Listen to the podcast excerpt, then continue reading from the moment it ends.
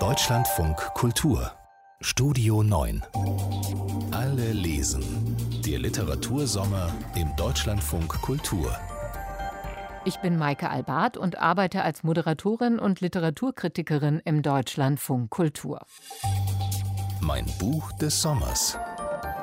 Der Roman Die Unschärfe der Welt von Iris Wolf fasziniert mich deshalb so sehr, weil es vor allem um Stimmungen geht. Es gibt so eine ganz traumverlorene Atmosphäre und das hat mich auch beim Lesen immer wieder in ganz besondere Schwingungen versetzt. Das ist natürlich an die Figuren gebunden und an deren Beziehungen.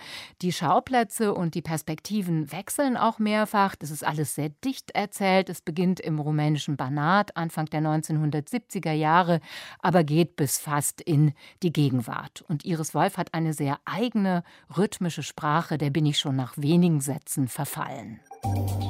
Alle lesen. Der Literatursommer im Deutschlandfunk Kultur.